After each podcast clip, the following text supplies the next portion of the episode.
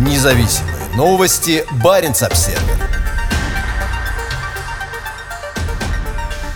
Китайцам не дали купить аэродром в Лапландии для научных полетов в район Северного полюса. По соображениям безопасности, силы обороны Финляндии отклонили предложение Института полярных исследований Китая купить или арендовать аэропорт Кемиярви.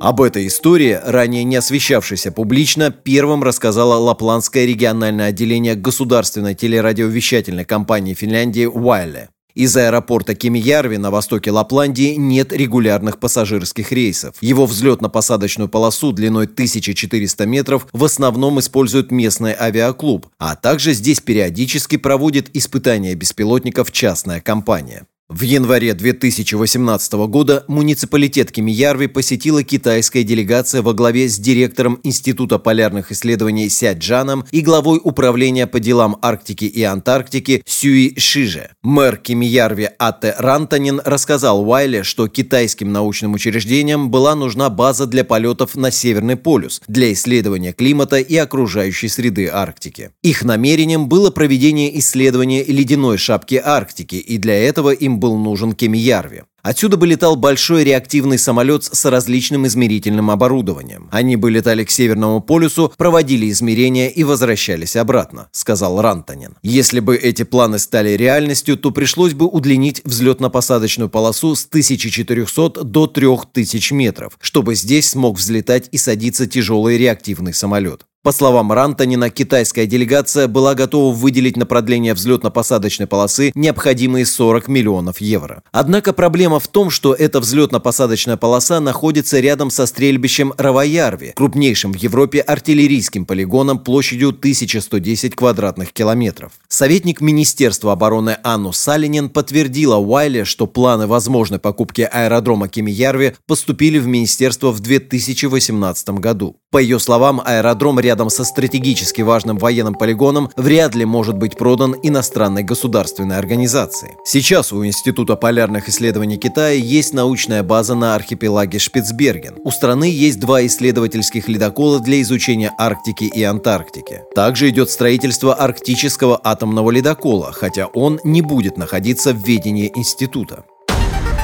Независимые новости. Барин обседный.